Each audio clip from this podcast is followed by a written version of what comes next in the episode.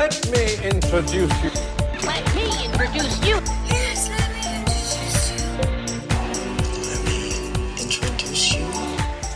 Welcome back, y'all, to another episode of Let Me Introduce You, a film and friends podcast. Um, hey, what do we do here? Um, we are three friends from film school. We met nearly 20 years ago. Um, and every episode, we get together and introduce at least one other person to a film that they've never seen before. Um, we break it down, talk about why we chose it, our reactions, what we loved, what we hated. I love some good tension. This week, I am leading us. Uh, my name is Ashley, and I am joined by my two loveliest friends, Graham Hello. and Katie. Hi. So it's so good. So this week we are on our third film of a theme that I love called, excuse me, what? Uh, so what? What? Is- excuse me. Excuse me. Excuse me. What? and if you're not sure what that means, uh essentially it's films where like we cannot believe that our best friends have never seen this film. It is akin, but not the same as. But didn't you go to film school? Uh, we'll be doing that theme a little bit later. Um, but no. So yeah, we're just we're just stunned, shocked, not amazed, maybe maybe slightly disappointed, a little bit Betrayed. betrayed. Bewildered. We're friends, so there's there's minimal judgment, but definitely judgment. I, yeah, I mean, no, I mean, it's, I mean, well, okay, a little bit. It's like half it's loving judgment right? Friendship is suffering and with that friendship comes our judgment. But I love how we didn't pick like Casablanca or The Godfather. We're like Working Girl and Amadeus and I better remember. um yes. So this week we are discussing 1957's an affair to remember. Um which was actually it's it's closely related to Casablanca in that AFI did a 100 years 100 passions and Casablanca got number 1 and an affair to remember got number 5 um I also feel like there's like a weird birthday theme going on where when we did Graham's, it came out on his birthday. For Katie's, it came out a month before her birthday. Um, and today we're recording on my birthday. There aren't really any connections. We just Oh like my talking about ourselves. Graham, I like that you're like surprised, even though Even though I, yes, It's your birthday. I texted you at like What? 6 a.m. this morning. It's like, Happy birthday! and last night. Happy birthday, Eve! Yeah. So, um, just before we dive into, um, you know, our synopsis, the box office, and why I chose it, um, which one of you Fulios hasn't th- seen this again? I have not. I have not either. So, Actually, I really love that you both haven't Yeah. seen it. I'm not upset at all.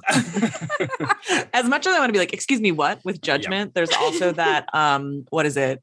I'm gonna mix up the letters. Is it um XKCD? X do you know what I'm talking about? That web The comic? comic? Yeah. Yeah. I always say the letters wrong. But You said it right. basically, when someone hasn't seen something, instead of judging them, you could be like, you are one of the 10,000 people who are being introduced to something new. So we love to tease, but mostly we just like to introduce each other to new art, whether it's low or high, or um, we're not sure if it could actually be defined as art.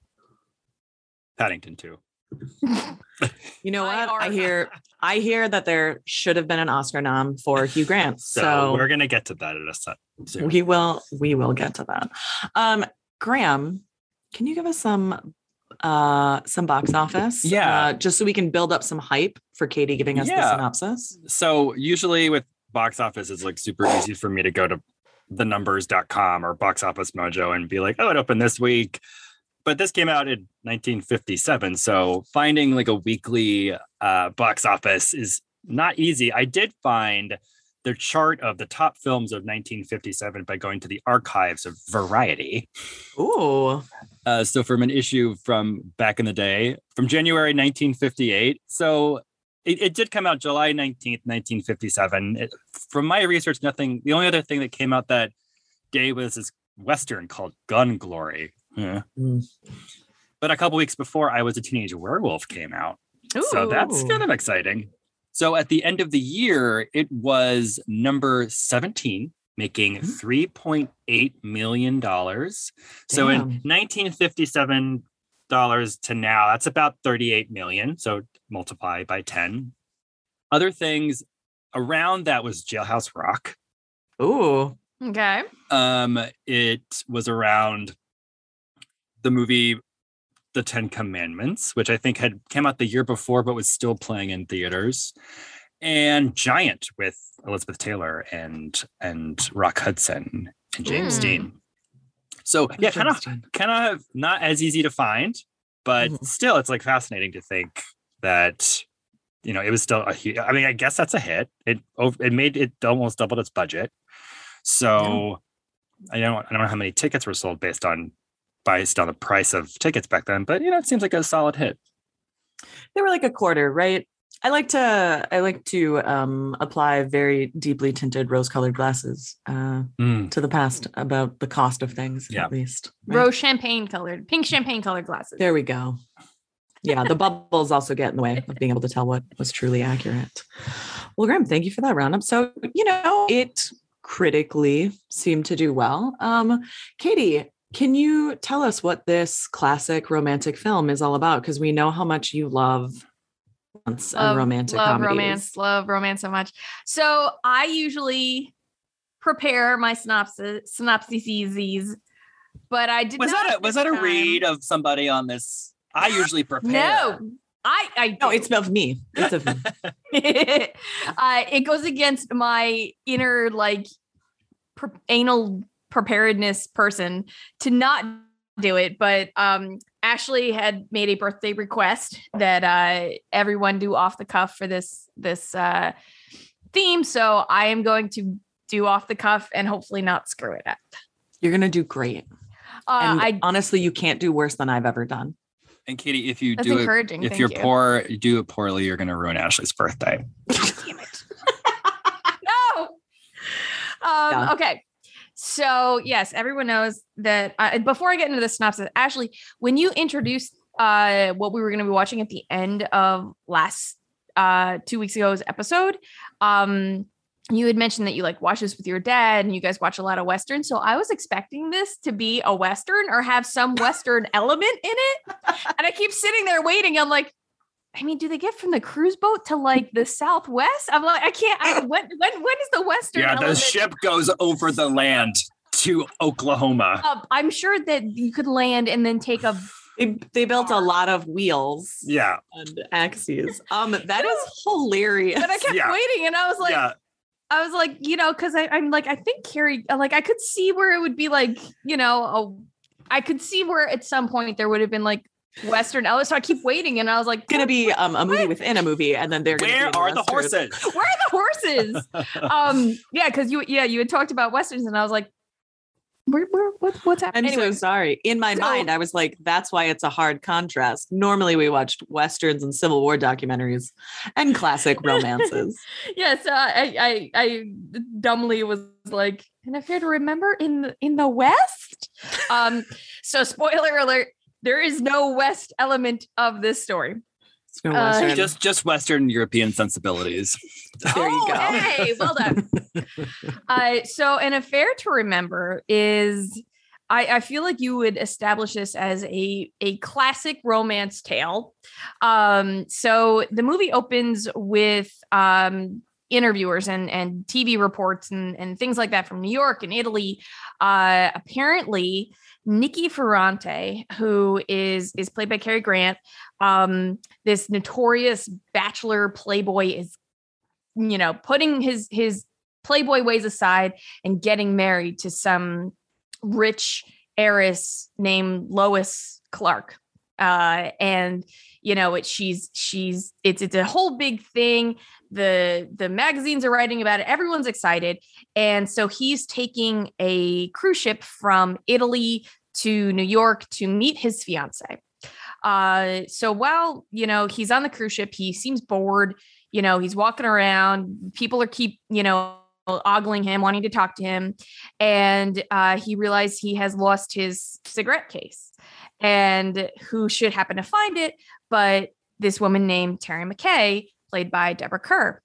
And uh you know, it's I I, I did like because uh, in order to prove that the cigarette case is his, he's like, there's an inscription, and uh, I was like, is this is this a dirty joke? And I was like, I think it is because it's it's in French and it's he's he translates it for Deborah Kerr and it's like um, you know, eh, eh, thank you for three wonderful days on you know La Gabriella and that was the woman who had just called him and i was he says it's the yacht but i'm like no i think it means Mm. something else but anyway uh Okay. It had to be sneaky to get past those censors. boning Means yes we're having intercourse. yes so anyway uh he meets he meets terry mckay and uh he they start to have a tete-a-tete and uh you know there's a lot of like flirting and and she you know calls him out ima- immediately she's like oh you know you're you're used to a lot of women and blah blah blah blah blah blah uh but anyway despite her best efforts they they strike up a i don't want to say friendship but like a flirtation and An affair, perhaps? not yet. You're spoiling it. Not yet. So they they uh they wind up like going to dinner and uh the the flirting becomes more intense and uh everyone else on the ship is very aware of what's Oh, going on. and they are invested. they are Oh. extremely invested. it's so crazy. Um, they are like the paparazzi before paparazzi existed. Yes, And this was and, before uh, eight and a half. So yeah. Yes. So Nikki and Terry think that they're being very discreet. They think they're being very clever. Uh, you know, there's there's a hand touch or they're they're trying to these little maneuvers, but everyone knows what's going on. Um, so anyway, they have this whole cruise and and in the middle of the cruise, they go to see, uh, they go to Italy and they meet uh, Cary Grant's grandmother. It's a very like beautiful romantic scene where the grandmother clearly sees that there's something going on between Nikki Mhm. and Terry. Uh, the grandmother's adorable, by the way. Uh, so anyway, the cruise comes to an end, and uh, you know, Nikki and Terry are like both engaged to other people, or not. Uh, Terry's not engaged, but she has a boyfriend, and so they're like, okay, if we were to change our lives, if we were to really change our lives, if we really wanted to go for each other, let's meet in six months. So get your affairs in order. We'll meet in six months at the top of the Empire State Building. So they both leave, they both go off with their respective partners, immediately break up with them. And uh, Nikki decides he has to make himself an attractive mate. So he tries to, um, you know, establish himself as a painter and start to make money. Uh, Terry uh, exploits, you know, her singing capabilities. They both kind of make it on their own. Six months comes, they're both ready to meet. Cary Grant is at the top of the Empire State Building. Uh, Deborah Kerr is there, and she's she's rushing off to meet him, and she gets struck by a taxi and is paralyzed. So uh, Cary Grant is a little sad boy at the top of the Empire State Building, never getting to meet uh, his love, and months and months and months goes by. Deborah Kerr never for some reason tells him this uh, because she's too embarrassed. I guess she has too much pride that he wouldn't either love a, a woman who can't walk or whatever. Um, so you know, time goes by. They they seem to get over it, and then they run into each other at a ballet, both with their exes, which is heart wrenching. Oh. Um, and then so the later that night, uh, uh, Nikki tracks down Terry and goes to her apartment and she sits on the couch the whole time and she doesn't tell him why she didn't get up to meet him. And at the end, Nikki is like, okay, well, here's here's my dead grandmother's shawl that I promised you. I'm gonna go. And then he's like, by the way, I painted you and uh, I was going to give it to you, but some woman came into the gallery and she was so moved by it. I told the art gallery person to, to take give her the painting, but she uh you know he mentioned she was she was in a wheelchair he said that she couldn't walk and then he realizes that she was the one who bought who got the painting she was the one who's in the wheelchair and uh then they have a very very romantic moment and and they end together Ugh. the end i hope that was okay just- you did wonderful. You did wonderful. You hit all Good the job, major plot points. Um, you i didn't just finished the forget movie a few minutes ago so it's still so it's still fresh. fresh. it's still fresh I love it. Yeah, that that is an affair to remember if you haven't seen it. And if you haven't, excuse me, what? Excuse me, what? It is a fucking classic. Uh, it is referenced in a myriad of things. Um, but what was most memorable to me in terms of being referenced was Sleepless in Seattle. So in my household, uh, we're big Meg Ryan fans in the 80s and early 90s. Well, as every household should who be. isn't? Yeah. yeah.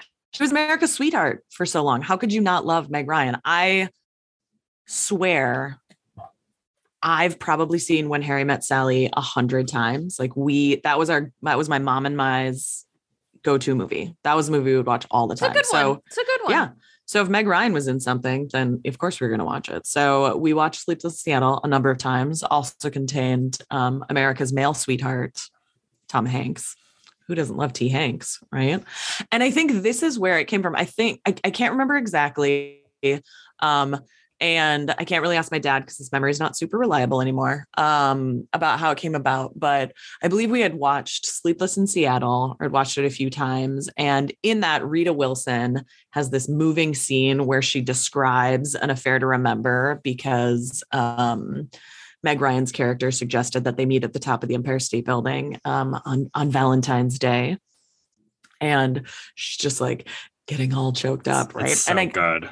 Oh, it is so. I just watched that clip today, and I was like, why didn't I rewatch that whole movie? So I think we might watch that tonight instead of the Super Bowl. Um, and I think from that, I think my dad was like, "Oh, well, I don't think we've ever shown you an affair to remember." So then we watched it, and then I think my dad and I would just watch it just every so often. Like it wasn't as much as when Harry met Sally, but it was a nice way to connect with my dad, who is a very loving person, but he doesn't, he's not great with emotions. Um, he doesn't know how to express it. The man's 85, right? He was born in the 30s. He was raised in a generation where even though, you know, these are some of the films that he like grew up with or were popular when he was a young adult, um, that just wasn't what was expected of men um, to be in touch with that. And he had his own kind of like rough upbringing. So he didn't really, his mom wasn't really in his life to provide that for him. Um, so it was a nice way to be able to see like a different side of my dad for things that he wasn't necessarily able to express. Um, and it was just, I don't know, it just leaves a little, little warm thing in my cold black heart. Lovely. No, I love that. I love Yeah. I love a dad, you know, connecting with his daughter about a movie that he loves that's not you know, traditionally a masculine movie. Like I like that he wanted to show you this not only because he thought you would love it, but because he loved it and because yeah, it's not it's not a Yeah. traditional like masculine movie that fathers bond over with their daughters. So I lo- I love that. That's great. Yeah. Oh, Katie Graham, I am curious. Um, since excuse me, what you'd never seen this, uh, what you had heard about this film, or because there are a lot of very subtle references to it throughout popular culture, but just like what did you know about it before you actually watched it? Well, beyond Sleepless in Seattle, I knew I was aware of the Warren Beatty and Annette Bening remake of Oh. Love Affair in 1994. And I think that was on HBO a ton growing up. Well, clearly I thought it was a western, so I didn't know that much about Right. it. But you know, I mean, like I'd heard about it, but you know, we didn't. We're we weren't a romantic comedy household, so this was this was not something that like I don't think my parents have seen it, uh, or if they did, they they haven't told me about it. Um, it was just out of our out of our wheelhouse of um exploration, and uh, so yeah, I I didn't know really anything about it. Like I've seen Sleepless in Seattle once. Mhm. Um so I remember that scene now that you mention it, but watching this movie, I the only thing that I was thinking of Sleepless in Seattle was like, oh, okay, they meet at the top of the Empire State Building. Yeah. I get it. I get it. It's connected. Uh, but that's that was about it for my my frame of reference. I would love to hear. Graham, you go initial first. Thoughts. I loved this movie. and you know I'm not an emotional person. No, um, no, you don't. but you're Katie- not numbed at all. As you're describing the ending, I'm ac- I actually was like starting to tear up in this Zoom call. I was so I guess when I, when I watch older movies, I don't expect. Sometimes I don't expect the writing to be so. It's- I feel like the conversations they were having in it were conversations people could have today. It didn't seem like very dated. Um, their chemistry was off the charts. I felt, um, and I believed their relationship through and through. I think a problem with romantic films is that people fall in love really quickly after over like a day or Yeah. two days. And this felt really organic. And I think it's because they approached each other at the beginning so just like oh this this guy or this woman whatever and then it was just this general like they were attracted not only for how they look but how they treated one another um and I also just liked how adult everybody behaved in this. Uh, but thinking about their their like his fiance and his and her boyfriend, like they all handled this so maturely. I know. Right. They're like, oh, okay, I get it. Like, that's fine. You don't want to be with me anymore. That's fine. Um, but it was just this the way they all treated one another was just very adult. And I I was really moved by just the compassion all all these characters had with one another. I don't know, just the ending. I knew the ending because it was in Seattle, and I didn't expect it to hit me like a ton of bricks, like that did. I actually texted Ashley. I said, "I'm sobbing," and you you said, "I'm sorry." I go, "No, it's a good sobbing." So I know I I, was like, just I'm sorry, question mark. like like I was I watched this alone and there was some lines that were said or some things that happened and I just like I just held my heart and I go oh yes like there is a scene a, a very subtle gesture when they are getting off of the the boat and both of their partners are there. And it's like the last time they're going to see each other for the intended 6 months. And Cary Grant walks by she's hugging her her boyfriend and he touches her hand Mhm. and then walks away. And she just takes her hand and puts it up to her face. And it's just like oh that was hot. I just thought it was it was just uh, it, it, i did not expect to love i mean i thought it was going to be a solid movie but i absolutely loved it and for a for an hour and 57 minute movie it packed so much in but it didn't feel it didn't feel rushed. It felt just I just thought it was a very organic story. And I absolutely loved it. So thank you, Ashley. I'm just I'm just so happy this movie's in my life now. Yay. You're welcome. Katie, I'm knowing you Uh, thought it was going to turn into a Western at some point. I did- no, no, I also, you. I also love the shootout at the OK Corral. It was so amazing. Excuse me, what? I missed that part. God. Uh so everybody knows that like romantic movies aren't my favorite, but I do I do Everybody watch knows them. that Katie hates love. Mm, I do hate love.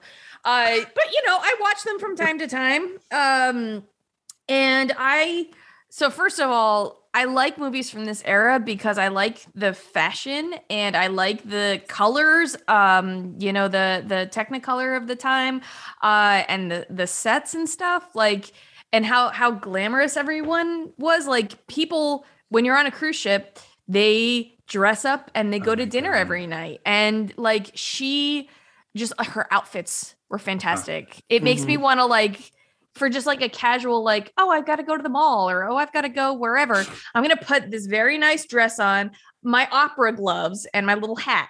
Um so I I loved all of that. I love the delicateness of like the cigarette case or her little purses or like that was all lovely. Um you know, I like I I love Italy. I, I you know, I've been to I've been to Sicily, I've been to northern Italy, I've been to uh Malta and all, all around that area. So anytime a movie is is showing that setting and going to the grandmother's house and Deborah Kerr is just like, I love this. I want to live here. And I'm like, I know, me too. Um, so I love the setting. I like the costumes. Um, I as, as I'm watching this, I'm like, I know I actually loves this movie because the main lead actress is a redhead. She's a Um, ginger, Deborah Yeah. Kerr.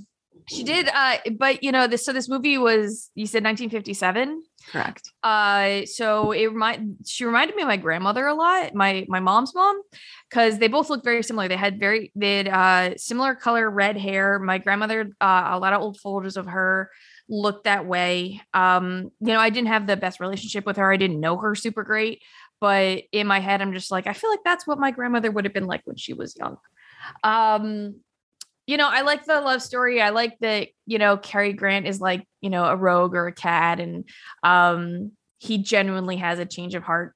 So yeah, I like it was it was fine. It was good. That's fine, guys. It's fun. It bothered me it. that that know. she didn't just tell him, "Hey, I had an accident, not my fault. I still love you," because they she put them through that misery um without like they they didn't have to go through that those months and months and months of heartache and um you know horribleness. They she could have just told him hey i was in an accident. If you want to still love me cool. If you don't awesome. But like they went through all that that horrible pain for months for like no reason So I want to dive into that. I want to give us a little bit more background to this, but then I really want to get into that because that was that sort of idea at the time. Critics, some critics were really went after that, and others were Mm. like, it's an epic love story. So uh, just to give you all some more background to this, this is actually a remake of 1932's Love Affair. Hmm. Um, apparently, I pick remakes, and I don't know that I'm picking remakes. So, as much as I give uh, modern film a hard time for remaking IP, I guess I really like it when people do that. The story was by Mildred Cram, um, and the screenplay was by Delmer Daves or Davies and Leo McCarey. Um, and the director is Leo McCarey. Leo McCarey actually directed this in 1932. The story is pretty close. There are some differences. And the reason it got remade is because Cary Grant at first turned down Leo McCarey. He was like, I don't really like this guy's improvisational style. And he wasn't really into it. But then he ended up being on the set a lot of Love Affair and regretted not being in it. And so years later, he basically convinced Leo McCarey to remake it with him in the title role. Um, and what I love about some of this, I didn't realize, I always think of I always think of movies back in the day, the ones that I like that are very quippy um, and just like fast dialogue and sassy and like Humphrey Bogart, right? And Lauren Bacall and all of that. I really, I really love that. But I think of that always as really good writing. But what I love about this is that there was actually a lot of improv and Leo McCarey encouraged that in his actors. And it really makes me think about that process of creating art. Um, you know, y'all, I talk a lot about how the things that I watch now are just kind of like the junk food. and, Like they're fun and they're fluffy and they don't make me think deeply about how you're making art. Like I've, for some, I've just disconnected from that. But there really is such a truly collaborative process between what is that source material, how is the director leading and guiding actors, and actors fully embodying who their role is enough for you to be able to improv as that character, not as yourself. And I think a lot of times we can look at films and be like, I could do that. I could do whatever. But then when you really start to think about it, you're like, can I hit my mark? Can I live in that moment? Can I just continue to go on and be so wrapped up in the art that I'm creating? I did. I did. You know, I thought I didn't know that it was improvised, but it it did feel a lot of the dialogue felt very genuine because there's some times where like Deborah Kerr and Cary Grant are talking and she's they're like, "Oh, did you say something? What?" Um Yeah, yeah. and uh you know, it felt it felt more authentic because it felt like an actual conversation that two people who find you know, two people are flirting or something. There's that always that level of awkwardness you know and it felt like that it, it made the dialogue feel more genuine between the two of them at least Yeah. And it's not like as far as Mumblecore, where like there's a general story and the actors just completely make it up. Like there Yeah. was a script, right? And so it is guiding and there is leading, but to allow actors to play, and a lot of it ended up in that final cut. I just think I'm just fascinated by that because I think I have a hard time getting so into something Hmm. at times. Um, just just talking a little bit more about the the main two people here, the only people we really care about. I mean, we love these supporting players, but whatever. Um, Cary Grant. Uh, if you are not familiar, get familiar with this man. All right, you probably know him from North by Northwest, Bringing Up Baby, Yes. Philadelphia Story, To Catch a Thief, motherfucking Notorious. Which, if either of you haven't seen that, we are totally gonna watch it. I fucking love Notorious. Um, Was he like the George Clooney of his of his era? he he is the reason why George Clooney can be George Clooney, That's what I figured. right? Like he so he was actually born Archibald Alec Leach. Um, he is British, so obviously I have a, a love of British wait. men. His name was Archie Leach. Yes. That is the name of John Cleese's character in A Fish Called Wanda. I bet it's totally a reference to That's so funny. I had no idea. right so he became Cary Grant and like uh one time an interviewer said everyone would like to be Cary Grant and he is said to have replied so would I and I just like it's the self-deprecation like apparently Mae West wanted him for this movie she done him wrong because she saw him as a combination of virility sexuality and the aura and bearing of a gentleman like Oh. he is just this consummate he is Cary Grant, right? Like Yeah. I can't even explain it. And he was And that- 53 when this movie was made. So like he's full in it.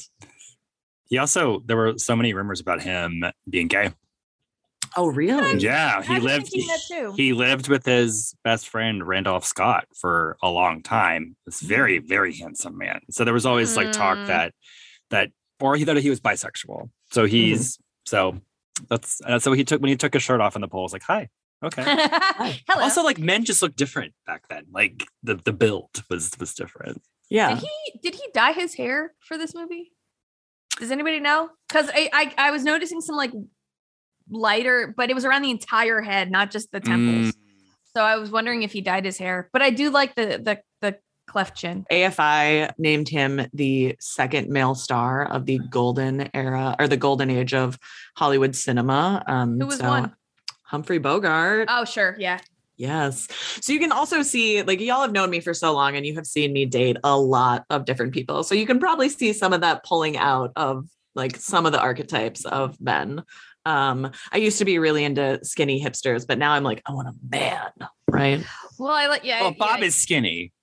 yeah, and he's a hipster. He's skinny Yeah. but he's not like heroin chic hipster, right? But he's Oh. also looks like a man, you know. Like I look he's at got some, we, he's got abs. I've seen him. Yeah. I've seen him too. Yeah, Been I'm there. just like, I look at his face and I'm like, you look like a man. And then I look at pictures of him when he was in high school and I was like, you look like such a kid. Because he was, right? But it's that it's that like dry delivery sense of humor and jokes and stuff that I can Mhm. definitely like see in Bob. Mm. Um, but yeah, just that very understated, like, I'm gonna make this joke, and if you get it, you get it. If you don't, I'm just making it for myself. yeah. So I'm not going to explain it to you. Just you just have to. Graham, it's interesting what you said about um, folks thinking that he was gay or bisexual. So thinking about you know when he was living and the acceptance or non-acceptance. Um, and a biographer said that he had invented a man of the world persona and a style like high comedy with polished words.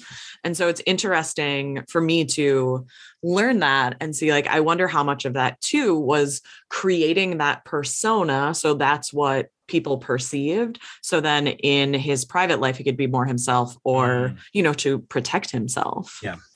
yeah, I think People it's. say- oh, No, go ahead. Go ahead. I was gonna say people say that about George Clooney too.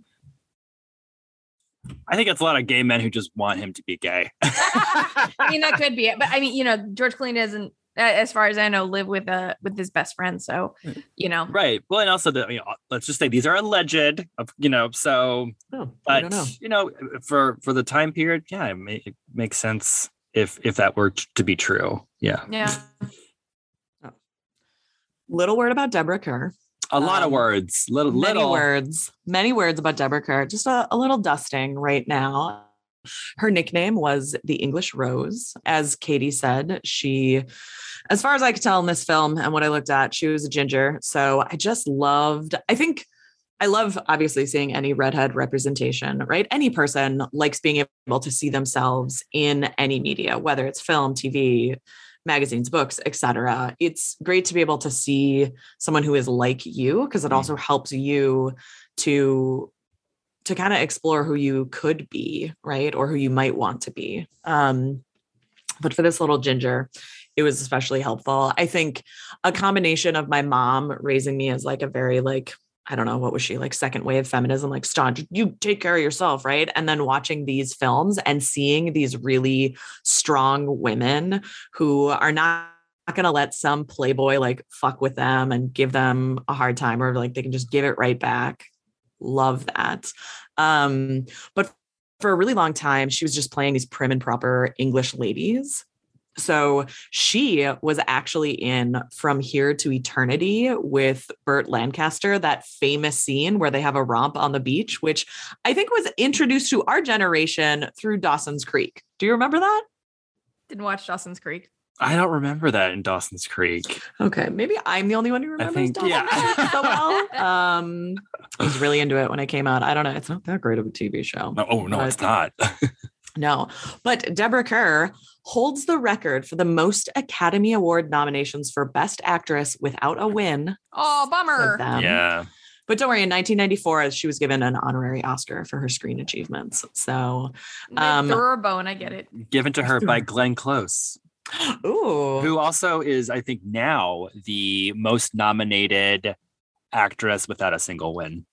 what the oh, fuck? Give Glenn Close her oh. statue. That's fine. She'll get her. Should have got it for her- 101 Dalmatians. She's amazing. I'm not kidding. the thing is, like, Padding- we Paddington three. Padding- Paddington 3. Your lips to Paddington's ears. Um, Oh They God, I would love were- so. Sorry, I'm just, I'm just I'm not thinking about what Glenn Close could do as a villain in Paddington 3. Right? She would be amazing. She would be phenomenal. Yeah. Um, so yeah, um, they also thought about doing Ingrid Bergman or Doris Day, but I think it's really it's really Deborah. It's really Deborah Kerr. Um, and I love that scene in Sleepless in Seattle where uh, Rita Wilson goes, "Is it Kerr or Carr?" Yeah. And Tom Hanks and Victor Garber both say opposite ones. yeah. Look it up, people. Yeah, Look it up. So yeah, let's get into Katie. You were talking about really, I feel like there is this whole love story, but to me, it's really the ending that I know the most. Like, right, there's that build up. I think you know she could already tell she knew who he was right? She knew that he was this playboy and that like yeah he's finally settling down. So i don't think she had any intention to lure him in but i think she knew this is a guy who's so used to getting what he wants and i'm not going to play into that right? I'm not going to fall for this whatever and that was mimicked by the grandmother right? She said he's always interested in the painting he can't have he can't anything else. And some critics had had criticized like why would they wait 6 months? Like that seems so ridiculous. It's like she knew she knew how strongly they felt but that for him it might be a bit of a flash in a pan. So she knew that like the classic old phase absence makes the heart grow fonder. She knew that she had to put some space between them. I think she also knew that she needed it for herself Yeah. to realize like is that really do i really want to give this up or is this really real or is it just we were on a cruise ship for x amount of weeks together and it's this weird cocoon Yeah, no, no, no. That's not that's not what the thing I had a problem with because I thought that was very smart, you know, for two people who have this like very like setting specific affair. Um, I thought it was extremely intelligent that like, you know, let's give it a six month cool off period. Like I thought that was great. My my problem was uh after that. So when she gets in the accident, like Mhm. sh- and and then doesn't make any contact with him at all after that. That was the thing I was like, why'd you do that? So I think it's interesting, and Graham, I'm curious to know what you think about this as well. For me, I took it as it was a place of deep pride um, and the current understanding of what it was like in the 50s for someone who had a disability, right? You know, back then there were, you know, there wasn't the Americans with Disability Act. It was kind of people basically treated a lot of disabilities as a death sentence. The fact that she was still kind of living on her own um, and she was still able to work. Like, I know, like, my dad's mom, she had a brain tumor in the middle of her head and had strokes on both sides of her bodies. Like, in Oh, her mid 30s, she went into a nursing home with Oh, wow. you know, just like elderly folks, right? So they I part of me can see where it's that pride and it's that fear. But part of me also wonders if it's that misguided love of, I love this person so much. And I know that he's such a great artist. And I know that he loves me and would give up everything for me. So I'm going to remove that choice because I want him to live out this life. But there is that not talking to them. Like, what if for him, the best life is with her? Mm, I agree, Ashley. That's how I read it. Exactly. I mean, I could see it where, like, if she didn't want to tell it, I, pride aside, where she didn't want to feel like if he knows this bit about me, then maybe he'll feel obligated to take care of me and to be with me. And where she would be like, you know, I want you to be with me because you love me, not because you feel like I'm this person that needs taking care of. Mm-hmm. Um, so I, I get that. I'm just like, oh, you could have just. It, it, it didn't seem it didn't seem to come from a place of love because if there was mercy, she would have just, if she wanted him to move on and, and do whatever, she could have just been like, sent him a, a, telegram or a letter and just be like, goodbye. Yes, valid as well. I don't know. I just, for some reason, I completely bought into it. I thought that it, it just, for the sake of the story, made sense to me. The reveal that she wasn't able to walk was also done in a very like kind of way because I did because they're at they're at the opera and and her delicious I know my friend who I Google mm-hmm. shirtless. His name is did. Richard Denning. If you want to enjoy some things, Google Richard Denning shirtless. Um, you'll like it. but he's like, he, I'll, I'll be back in a moment, and he comes around the corner with it, and I went oh, like that. That was one of the moments that I had watching I did it. love I did love the ex-boyfriend. I was, like he was so happy to see her when she gets up when she gets at the boat and he looks adorable and he's just I liked him. And when she comes back to like buy something to wear to meet up with him mm-hmm. and he's just like, "Hi, how are you?" Mm-hmm. It was mm-hmm. just this uh, like we should all have ex ex-boyfriends that are so kind. he clearly loved her so much. It was a little borderline because he basically had that shop call him when she arrives. So I was like a little, a little whatever, but but so sweet that like he wanted to pay for everything, right? And he was still willing to like he wanted to take care of her and he had all this money, but like Terry knew that Nikki was he wasn't rich on his own although like grandma just died like sad but like also that woman had money so clearly there was some family money that could have taken care of him Wait. but he wanted to it on his own for her, right? And I, I, I, wonder if sorry, go ahead. I'm sorry. I'm sorry. I just I just wanted to talk about the grandma so badly. I'm so full with grandma love. I need to talk about Let's it. talk about grandma. I did not see that. I mean, I don't know uh, how how how convenient that my grandma lives in this town that we're docked in. Um, first of all, it's Kathleen Nesbitt who who's seen the original Parent Trap. Are you I'm not kidding either me? of them. Wait, which which one is considered the original? 1961 with Hayley Mills and Hayley Mills. Oh, okay. Yes, but it's like a vague memory. Okay, you need to watch it. It she plays the the Boston grandmother in it. I was like, that voice is so familiar. Um, but I I thought her scene was just so unbelievably lovely. And what killed me was when the they're all like chatting and they're playing the piano and the the the boat horn like blows and she's like this is it. They're leaving. Like like i'm going like this is probably the last time i'm going to see him. Kind of there was so much said in that moment and then for to find out later on that she has passed but mm-hmm. like what a way to come in the movie and like just wallop the audience with this just like mm-hmm. beautiful emotion and helping them see their connection to one another. Oh i just love that scene so much in the remake yeah. in the 1994, it's um, Katharine Hepburn. Oh, yeah. Ashley, have you seen the remake? I oh. have not. Um, I have not seen the 1994 version of Love Affair. I also haven't seen the 1932 version. I feel like I should probably watch them now. If I had been um, on top of things, I would have watched them ahead of time. But we know that I do a lot of B minus work. but hey, Bees get graduate degrees, so that's how I'm coasting through the rest of graduate school. You know, actually, from what I've read about Love Affair '94, you're you don't need to waste your time. Just like try to see if there's like a yep. a, a super cut of the Watch best a parts. Clip. Watch a clip. Yeah. Yeah. Graham, you mentioned, uh, you know, the, and that was something I thought this movie did very cleverly too. And I don't know if it was part of the improv, but uh, they take advantage of dialogueless moments and reaction shots and communication without dialogue.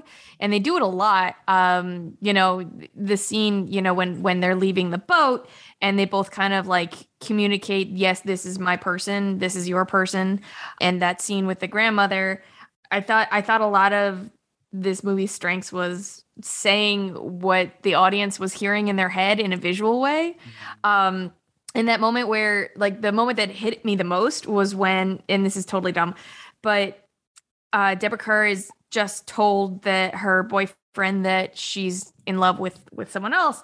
And uh she stands by the balcony of her apartment and the she kind of like nudges the edge of the window with her shoulder and the window pane opens up to a reflection of the empire state building. And i was like Yes. that is clever It's clever. Yeah. And the remake copies that. You watch the preview for the and they loved copy it. it. It's I was like again another moment. I loved it so much. I was not expecting it. I was like, did they plan? They must have planned that. Yeah. That I was think, I think they planned it, Kate. you think? I think I think I think it's a set. And It wasn't real? God. movies aren't was it real, accidental. Did I you think so. Katie's like, oh my god, how kismet.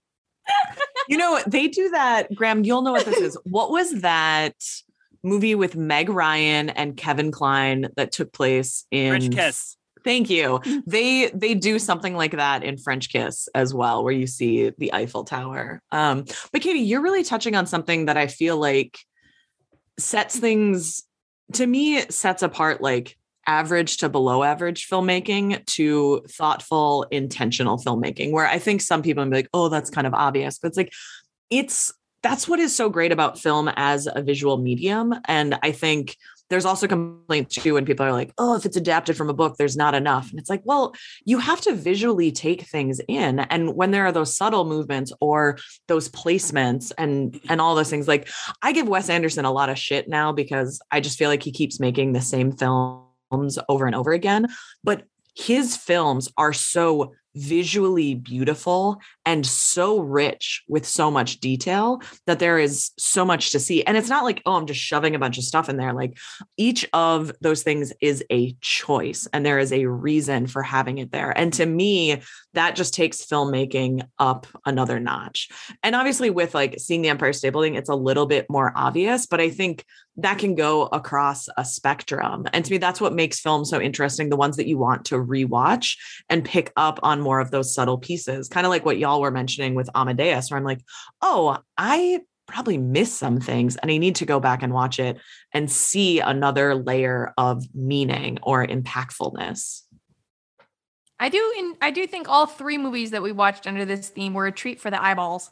Like each of them was very visually like like I'm just like there was always cool stuff to look at or watch in in all three. Yeah, Harrison Ford taking his shirt off. Mhm. Yeah. yeah.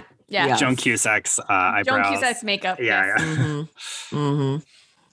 Well, for this, um, it actually got nominated for a few different Oscars. Um, it sadly did not win any of them, um, but it was nominated for Best Cinematography, Best Costume Design, Best Score, and Best Song. So the song, An Affair to Remember, was written for this movie. Um, and Katie, I got to agree with you, y'all. So um, I have been trying to work on getting back into being stylish. When we met in college, you, I was, I would like to say I was pretty stylish. You were the most stylish. Mhm. I I Mhm. wanted I was always like the heels that you wore, the color coordination, like everything. I was like, I want to look like Ashley. I'm so mad that I don't. Stop. Stop. No, I used to get really into it. It was funny. It was like when I hit my 30s um, and my body had changed quite a bit. I went from like being very active in the classroom to being in a desk job. Um, and my body changed. And all of a sudden, like, thanks society for all the things you're telling me. I just like didn't want to be looked at. So I started wearing, I wear almost exclusively black and gray and some white now. Um, and just things that aren't aren't form fitting like I used to when I used to feel more comfortable. But I've been trying to get back into my um the uh, sartorial style that I aspire to, which is pretty slash threatening. And I think a lot of these films, like film noir and other things, are where you see women who are wearing things that really, like, it's not revealing, um, but it's fitted in such a beautiful way. And there is such a specific style to it. And I wouldn't like I think I'm trying to go for sort of like a dangerous dame vixen style look. And I wouldn't describe Deborah Kerr as that, but she has such a distinct style. Right. And there is there is that focus on things being well fitting and well made. And we just we really miss out on that now with so much fast fashion right? It's like oh things are constantly changing and doing whatever and wear this wear that. It's made like shit. Do this whatever. But when you get pieces that fit you really well and meet that internal style that's just not trying to constantly keep up with trends like that's fucking timeless. And that's i don't know that's what i want to go for and that's what i see in this film. Yeah i mean i think honestly the the key difference is tailoring because uh you know I am very lazy and don't want to get things tailored but when I do uh then it fits perfectly and I'm the same way as you I'm like I've always kind of wished that I could be like a Dita Von Teese like very like Oh, polished and put yes. I know I'm like I I love love love Dita but uh I you would really like christine mcconnell too Hmm. I- yeah. But I I I don't have the time to go and get things tailored or I don't feel like spending the money to buy the things that I'm going to invest in getting tailored. Mhm. And um I like being comfy. So Yeah. Sure. What do you have like a style icon or someone that like you aspire to dress like? That is a great Oh, I'm yeah, always I- curious- No, I have no. I I'm always curious fits. with men. yeah I have the Graham. same shirts that I've owned since like 2010. I'm not one of those like homosexuals that like I need to be on the like the the forefront of fashion, but like no. No, no, you no. always and look it's- good You do. Thank you. and no and, and it not not like a, more of a question is like from from a man like a man's dressing Mm. perspective as as opposed to to a gay man's perspective like who who are the style icons for men um a good like question. as as someone that you'd like aim to dress like because i could see where it would be like a george clooney or like the, the ones that i've seen are like george clooney or like uh like Idris Brad Elba. Pitt, idris elba yeah Ooh, Idris Mm. Elba. That man looks so good in just like a Henley as he does in a tuxedo. mm-hmm true And I think it's also just the confidence that you have in yourself, right? And the things that are just imbued in Yeah, you. when you put on a suit, I feel fucking powerful. Right. Yeah. Sometimes I just put it on. Do Graham, it. speak, speaking of things that make you look powerful, I was looking. So, Ashley, you texted us on this old text chain, and I was looking at the images from there. And Graham, you sent a photo from Halloween where you're wearing like a Scoutmaster's uniform that was like three sizes too small. Yeah, for my muscles. I loved it. I loved it so much. I don't even know what you were dressed up as, but I was like, Graham. It was a bunch of uh, somebody we dressed up as Boy Scouts who had been attacked by sharks. Okay. Yeah. But it was going to be a Moonrise Kingdom uh, No, nod. but I was like, cool, let's do it. But love it, it. Basically an great. excuse for us to like tatter our clothes and, and places to show off different parts of our bodies. Well, you looked wonderful. Nice. Thank you. hmm Nice. Yeah.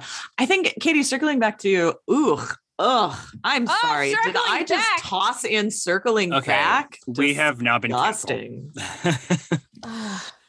Going back to your previous point, um, I think there is a slight part that feels a little unrealistic of her being in this accident and no one ever finding out about it, right? I think obviously without social media and everything else, it's easier to kind of keep secrets, but it seemed like they were sort of in similar ish or similar ish enough wider circles that at if she just dropped out of nowhere, people would know. Like, you know, she went up and she was performing in Boston. And so it could be like, oh, she's not in there, she's not in the city or whatever. But I think that is the one part that feels slightly unrealistic or unrealistic for Nick to not have tried to like hunt it down and figure out like why she wasn't there. But I also wonder if they were trying to play on his pride of rejection because he's clearly a man who's never been rejected before. Yeah. He is the man who does the leaving and does the rejection. And so it's almost like he was still so in love with her. You know, so much of his art that he created was about her, but there's still that wound. And I think that's too something that speaks to the when people are in love or you allow yourself to love and be loved, you don't always think the most clearly, right? Because it is both wonderful and terrifying to be known by someone else. And I think that is what I saw in their on screen chemistry and their back and forth. Like, even that early, there was that connection to be known by that other person. Right. That. Yeah. Maybe he needed, maybe, maybe it wouldn't have gone as well if she had shown up because then he would not never have gone through that that experience of getting rejected and led to personal growth, etc. Yeah. Quick aside, um, I was very amused by all the children singing in this. I know, me too. That 20 minute scene where they're singing that one song. And I thought it was really cute. it was really cute. Yeah. I love how I'm the only one who currently works with children. And I'm like, ugh, I was kind Oh. of annoyed by those. It's like I'd completely forgotten they existed. And I was like, mm-hmm. Yep, I get that it shows how she's a music teacher now. But I was like, but what really is the point of these songs? Like I did think two was over the top. They would have was been fine top. with one. Yeah. Yeah. I did like how sweet she was though. You know, like she still found a way to connect. She didn't fall into like utter despair or anything else. She doesn't I- become bitter. yeah. And totally fine if you do. Like that's your prerogative. You get to feel however you want to feel. But I did appreciate that she was still wanting to find meaning and beauty and like do it on her own. Like, you know, her ex boyfriend was like, I will pay for everything. And she's like, nope, I want to be able to, you know, take care of myself. And clearly he was paying for a lot of those medical bills. Let's be honest. And like, she lived in a real nice apartment, but she was trying, right? She was trying to do it on her own. Trying to make a make tr- both trying to better themselves from the inside out. Exactly. Oh, shoot. You know what? I forgot to research, but I would be interested to hear from any other listeners if you know about this or, you know, if we're talking about anything else. When Bob and I were watching it, he was reading at the same time, he was kind of going in and out, but like their first kiss was actually off screen, right? They were walking down the Yeah. stairs. Yeah, I like up. that. I like that. And like at the end, they embrace and a hug, but they don't like smooch. And, Um, she, like, and they're licks his really- ear like, like that.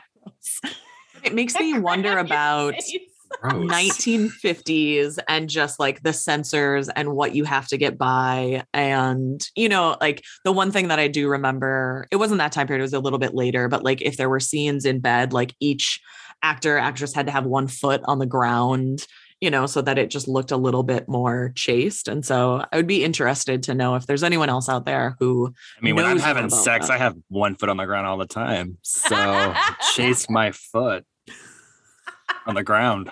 I don't understand doesn't make any sense. I don't know.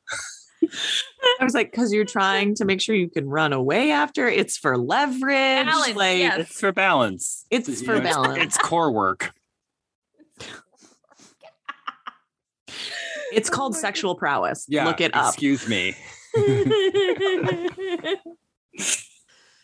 Well, I think that's a really great note Yeah. to wrap up on. I would like to do uh, just a tiny, uh, inspired by Katie, um, a little mini let me introduce you. mini let me introduce you. Graham, you didn't burp Um, this time. I'm really proud of you. Yeah, thank you. We're semi professionals here. Yeah. We're amateurs, but we have a great time. Uh, and that's all that matters.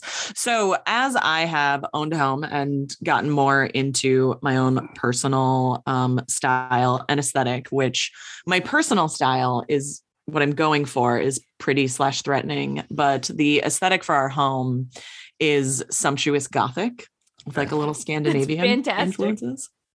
I just want it to be like lush and lived in, but a, a little bit creepy and scary. Um, so anyways, um, someone who I started following on Instagram and I subscribed to her um how do you say it? Patron? No, Patreon.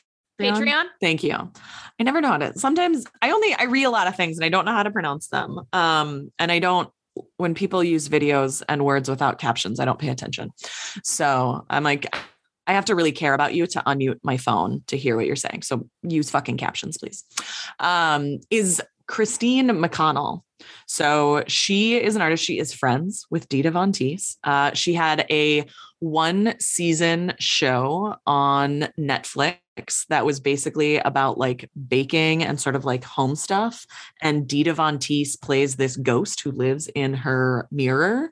Um, and I just think she's fascinating. Like her voice is super soft and she looks like really sweet. She's got like the big like 50s hair with the curl, but then she's making all these like creepy baked goods and like bats and things Oh. out of fondant and all of these things. And she has Graham, I think you would like it because she has a few like characters that are basically puppets. yeah, like, I've, 3D I've puppets. I'm realizing I watched I've watched an episode or two of this. Yeah.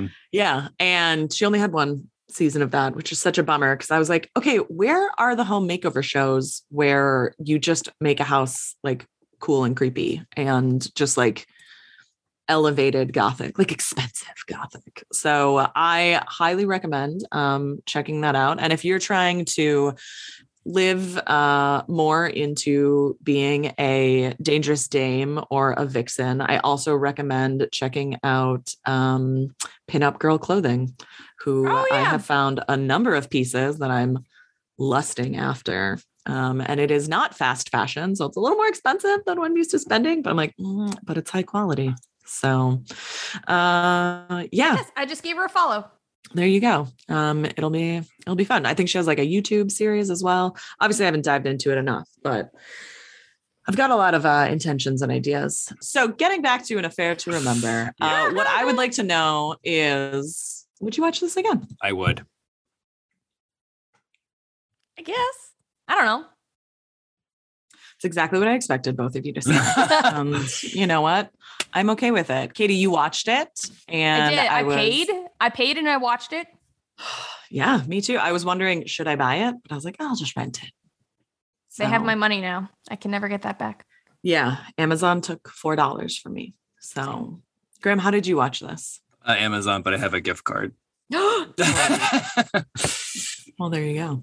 All right. Well, hey, Graham, what's coming up next week? Next week we are wrapping up our excuse me what theme Excuse me, what? with one that like I can't like uh, Katie I can't even with you. I can't Um, even. So next week we have a guest. We have my wonderful friend Kyle McDaniel coming on, and he has picked a film that is basically my childhood and one that Katie has not seen. We are talking about Jim Henson's Labyrinth. Like, I don't even so know how Get you could ready. be born in the 80s and not have seen Labyrinth. Get ready to dance the magic dance. Oh my God. Oh my god. Oh my god. Cod pieces. I Do you remember we went to the David Bowie? Where did we go? And there were three people dressed up as Jareth. Yeah. Yeah. It oh. was Oh. at Oasis in San Francisco. Yeah. It's Oh, I love that place. Katie, I can't wait for you to see this movie. I can't wait to watch it for the literally 300th time. So, but And I, Kyle, I like really hope you like it. no, no. If Katie, honestly, like, if you, you know what, if you don't like it, that's the final episode of our show. So- Podcast over. I'm sure I will. You know, I like 80s movies. I like puppets. I, you know, it is a trip. John, John, Hens- it was John Henson. Katie, right? John now you're fishing. No, that's a okay. that was from an episode last year. I'm sure it'll be great. Little Shop of Horrors. Everyone listen to it. It's a great episode. It's great. Um, but Kyle is amazing, and he is going to have so much to talk about. So I'm looking forward to that in two weeks. Yay. It'll be lovely. Well, y'all, thank you so much for indulging in this 1957 romance. Um, I look forward to continuing to go back into film history. I cannot wait to tap back into my love of film noir and um, start to introduce you to some other stuff that you aren't like, oh, this is actually filmmaking. Good job, Ashley. Good job. Good job. And then we'll do Camp Rock 2. Please, the original is so much better. Yeah. Anyways, y'all, thank you so much for joining us. Um, please follow us on our social media handles. What are those, Katie? It's on Instagram at Let Me Intro You Pod and Twitter at Let Me Intro You, although I don't update it. Yeah. Please Uh, rate and review us. Yes, Yes, please. That's please that's do. probably the, the like aside from Instagram, that's the best way to interact with us. Yeah, yeah. Yes, Do please it. do. Um, and if you don't like Spotify anymore, you can find us anywhere that podcast can be found. So find your favorite podcast application and uh, please give us a listen and a review. Until next time, y'all. Thanks so much. Bye. Bye bye bye bye bye bye bye.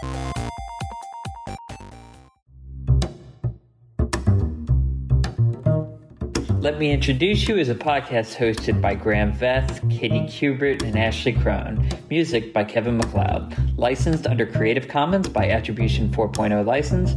Make sure to follow the Let Me Introduce You podcast on Instagram at Let Me Intro You Pod and on Twitter at Let Me Intro You.